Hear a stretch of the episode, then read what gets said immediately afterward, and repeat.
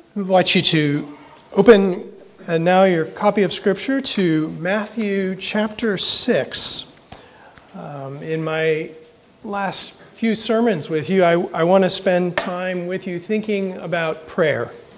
And uh, what better place to begin than in this famous passage, the Lord's Prayer?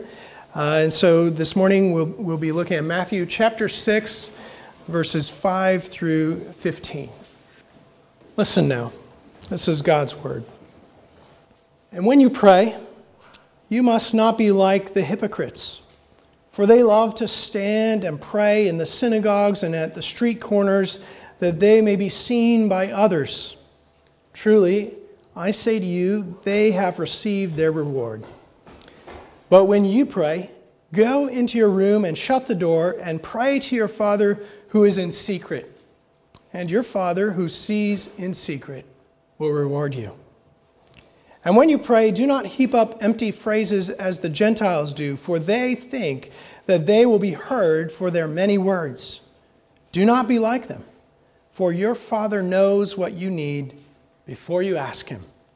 Pray then like this Our Father in heaven, hallowed be your name. Your kingdom come your will be done on earth as it is in heaven. Give us this day our daily bread, and forgive us our debts as we have forgiven our debtors. And lead us not into temptation, but deliver us from evil. For if you forgive others their trespasses, your heavenly Father will also forgive you. But if you do not forgive others their trespasses, neither will your Father forgive your trespasses. Prayer is the heartbeat of a Christian life, a basic sign of life. When the Westminster Catechism asks the question, What are the means of grace? Uh, what are the means of grace by which Christ communicates to you the benefits of salvation? In other words, what are the ways that you know and experience and enjoy Christ? It gives this it gives a threefold answer. It says God's word, sacraments, and prayer. Prayer is a basic sign of life. And yet, it seems to me it's also a place where most of us are in need of regular encouragement and help. There seem to be unending obstacles to a thriving prayer life. And Jesus himself seems to anticipate this in us.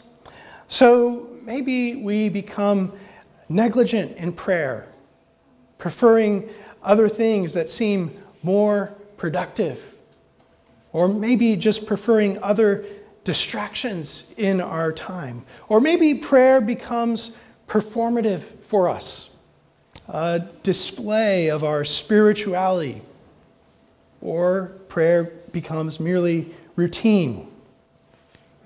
Maybe we expect emotions or experiences in prayer and it seems to fail to deliver. Or, as Jesus shows us here, our prayers can be shaped, can be motivated by false understandings of who God is and of who we are in relation to God.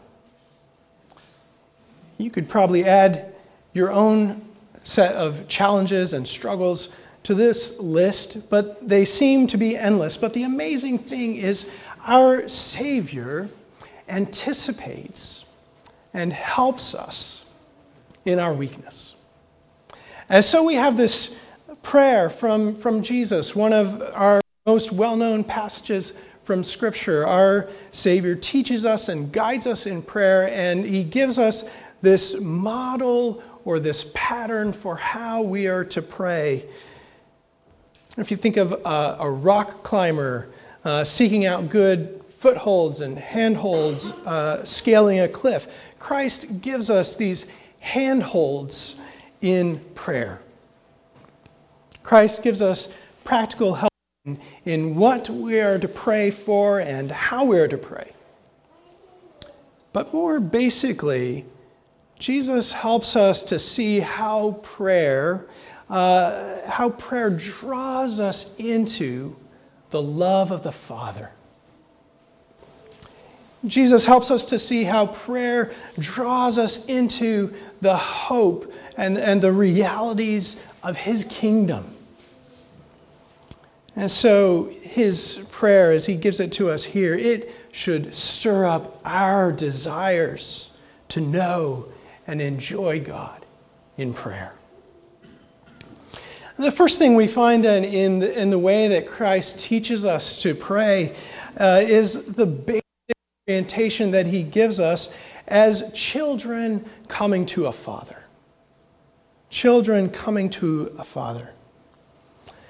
I doubt this will strike many of you as new or surprising, and yet notice how Jesus seems to imply that this is precisely where we easily go off the rails in prayer.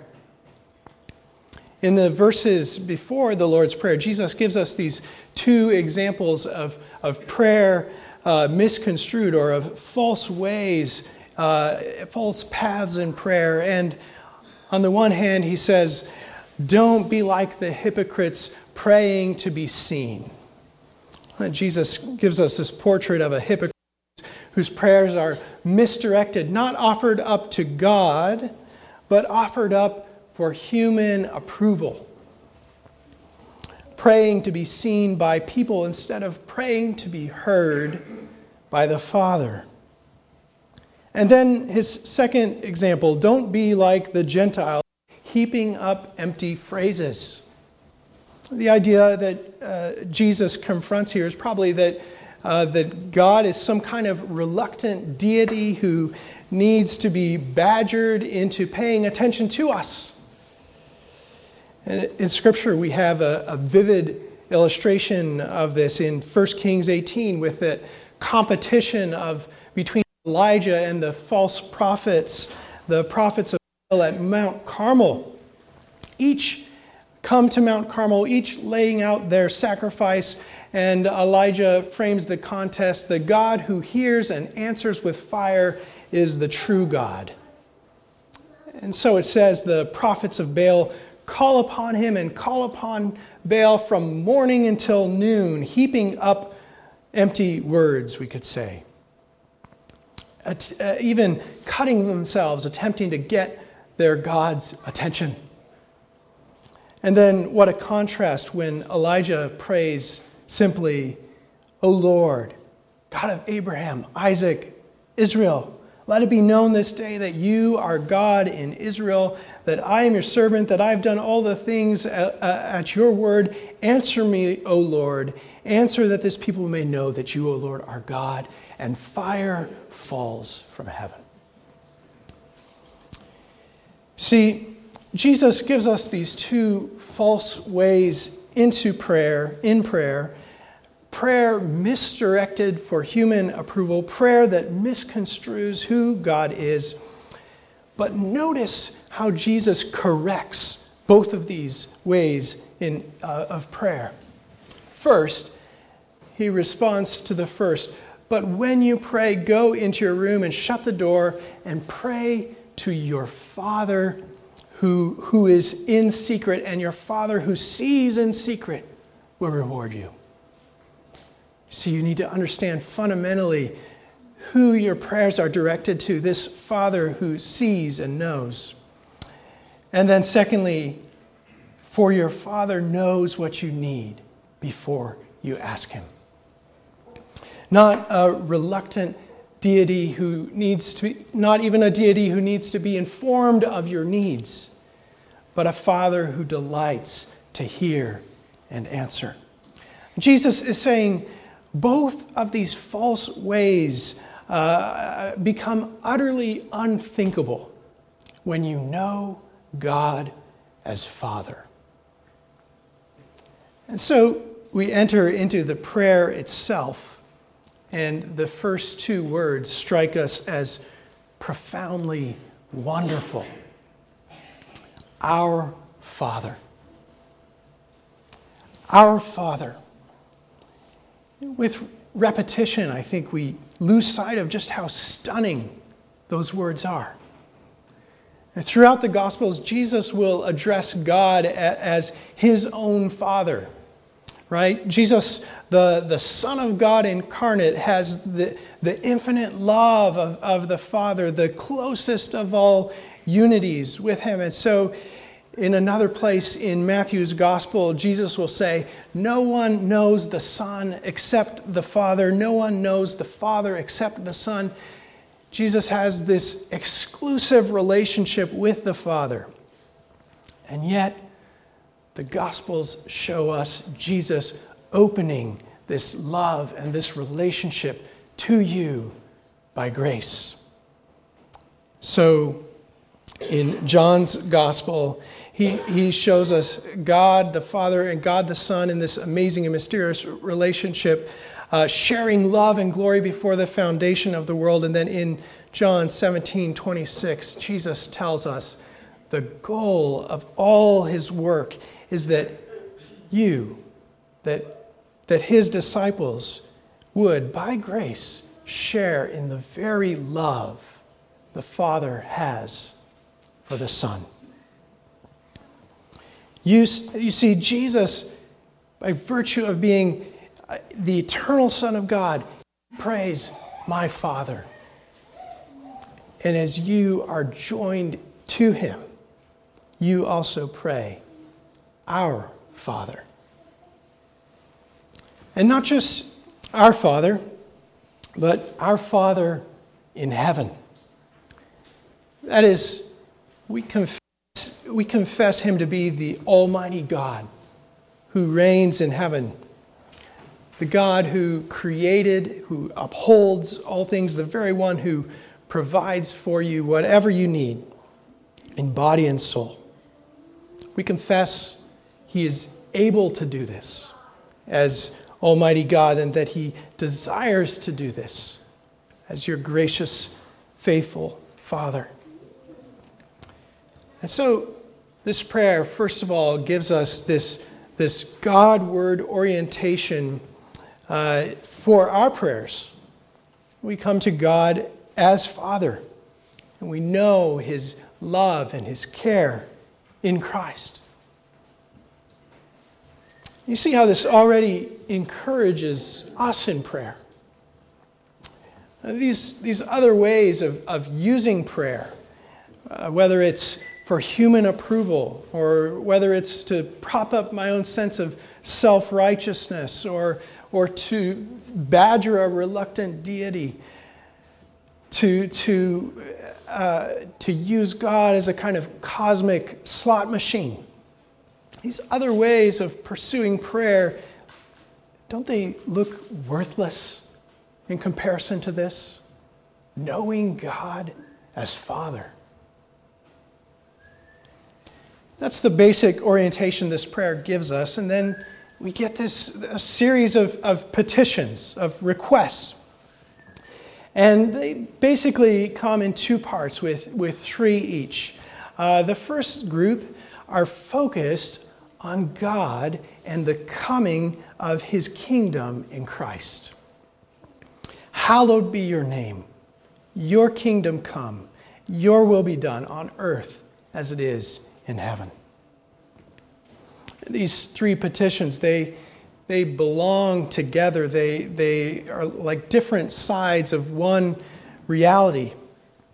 And so that last line on, on earth as it is in heaven, it, it ties all of them together. This desire that, that, uh, that God would be worshiped and adored, obeyed and, and followed, even as he is in heaven they express the end, the, purpose that God has for history and in his saving work in Jesus. And so that we have this first request hallowed be your name. It's not a word we use often, it's, but it's related to our word holy, and it means to, to treat as holy, to, to reverence God's name to worship God who is holy, holy, holy, whose glory fills the earth. And so we recognize, and when we pray this prayer, we recognize that in ourselves, in the world, God is often not worshiped, not adored as holy. And in praying this prayer, we long for the day when the earth will be full of the knowledge of the glory of the Lord as the waters cover the sea. And then likewise, we pray for the coming of God's kingdom. This, this is the announcement that, that, uh, that began Christ's ministry. Look, the kingdom of God is at hand. This is what God has accomplished in Christ, and the fullness of which we are uh, longing and looking for when He comes again. But the, the coming of God's kingdom means the coming of God in salvation, in judgment, the, the, setting, uh, the setting right of every injustice, the undoing of all suffering. And above all, it means God with us. And your will be done. That is, even as we pray for the coming of God's kingdom, we pray that creation would, would yield up a willing obedience to God as King. We pray that, that we would possess in ourselves a, a ready acceptance of God's sovereign purposes. And so we have these three petitions, all longing for the day when earth and heaven will be one. And we have here, I think, a profound starting point for prayer. One of the things we learn here is how praise and prayer, or praise and petition, flow into one another, are, are joined to one another. These requests are all driven by the desire that God's name would be glorified. And on the other hand, uh, these requests teach us that when we bring requests to God, there is an implicit confession that God is the all sufficient one, the faithful one who is able to answer. Think of it when we, when we pray for governing authorities, we confess that God alone is king. We confess that He turns the hearts of rulers as He sees fit. When we pray for healing, we confess and praise, that, praise God that He is our Creator who knit us together and who is able to restore. When we pray for encouragement and strength, we confess that God knows our innermost thoughts, that He is able to minister to us through His Word and Spirit. When we pray for a friend who's far from Christ, we confess God's sovereign ability to bring life into death. Praise and prayer are always linked together in this way. We pray in the desire that God would be praised, and, and we praise. Uh, in, uh, and, and praise is in so many ways the undercurrent of all our prayer. And then we come to these next three petitions. And here the prayer has especially to do with our life as Christ's disciples. Give us this day our daily bread.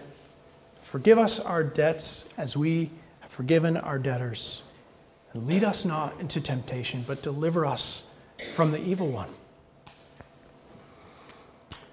Jesus, in, the, uh, in this very chapter of Matthew, will say, Therefore I tell you, do not be anxious about your life, what you will eat or what you will drink, or, or nor about your body, what you will put on.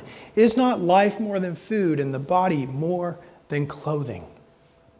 So also in this prayer, to be a disciple of Christ means to possess this basic trust in God as Father to provide instead of anxiety, saying, What shall we eat? What shall we drink? What shall we wear? Uh, we are drawn into this posture of, of prayer before our Heavenly Father who knows our needs even before we ask. On the other hand, for those of us who can take for granted stocked shelves at a grocery store, water from the tap, Jesus reorients us. He reminds us every good gift is from our Father above. Jesus draws us back to, to, to childlike dependence. And then, even as Jesus came declaring, Repent, for the kingdom of heaven is at hand, so also he makes forgiveness a, hallmark, a, a central piece of this life of discipleship and this life of prayer. Uh, forgiveness received and forgiveness given. Uh, praise and petition, we said, are closely linked. And now also pray, uh, prayer and uh, confession are linked together for us. And then uh, teaching us to pray for forgiveness for past sins, Jesus instructs us too to pray for protection from future sin. Let it lead us not into temptation, but deliver us from the evil one. What motivates this prayer? Fundamentally, it's a recognition of our spiritual vulnerability, our weakness, that apart from the preserving power of God's Spirit, uh, that we, we are unable to, to stand up in temptation, to endure testing. And Jesus, in the very hour approaching his death, he would say to his disciples closest to him, Watch and pray that you may not enter into temptation. You see, the Spirit, he says, the Spirit indeed is willing, but the flesh is weak. This is fundamentally what you are drawn into in prayer the love of God the Father, the hope of Christ's coming kingdom, this dependence as a disciple in Christ's kingdom. And the last thing to see is this you enjoy these realities in prayer because Jesus, in his life and death, lived this kind of loving dependence and obedience to his Father. He was the faithful son, even when tempted and tried, even in want and in need, even in suffering and death. So think of it. He teaches us to pray, Give us this day our daily bread. But what do we see in, in Jesus? He enters into the wilderness, tested. Test, he enters into testing and temptation. And even uh, apparently without daily bread. He does that to save and redeem, and yet in that testing, Jesus entrusted himself wholly to the Father, confessing, Man shall not live by bread alone, but by every word that comes from the mouth of God. Or likewise, we pray, lead us not into temptation, but deliver us from evil. But Christ endured temptation for us so that he might be the kind of mediator that we need, the perfect and obedient Son of God. He endured the temptation uh, in the wilderness and that greater hour of testing, going to the cross. We pray your will be done. But you see, uh, we see and know this kind of, of perfect submission to God the Father only when we look to Jesus. When, when we see Him in, in that great and final hour, recoiling from the dreadful suffering of the cross, and yet praying to His Father, Your will be done. Jesus gives us this prayer. He lives this prayer. He draws us into the love of this Father. And in teaching us this prayer, he draws us in to a life of discipleship following after him as those who belong in his kingdom. There's a set of words that have typically concluded this prayer. They're not found in uh, the earliest and the, the best New Testament manuscripts, and yet, and, and so they're probably not original, but they're so fitting for us. They're fitting doxology when we have in view Christ, our Savior, Christ who gives us this prayer and who leads us to the love of the Father. And so, Christians, for ages, have taken joy in concluding this prayer For yours, O God, is the kingdom and the power and the glory forever. Amen. Let's pray together.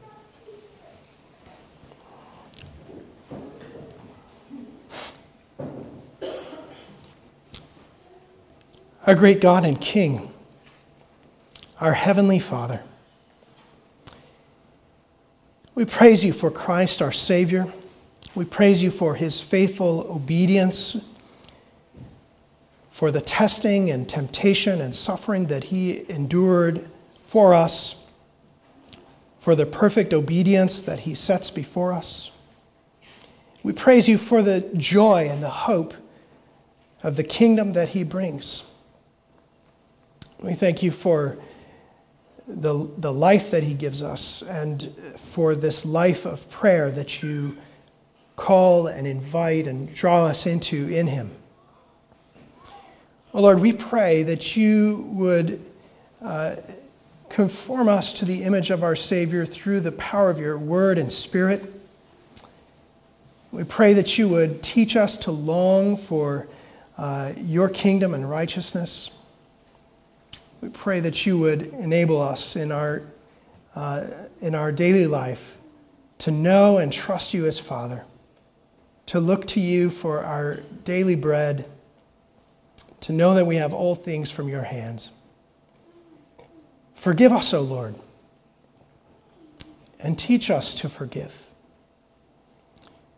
And then, Lord, we pray that in our weakness and in our continual struggle with sin, that you would not lead us into temptation beyond what we can endure, but that through your Spirit you would strengthen us and, and keep us uh, so that we might follow and persevere in Christ to the end.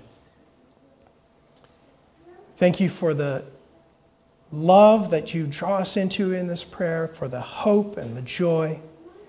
We give all praise to you in the name of Christ our Savior. We say together, Amen.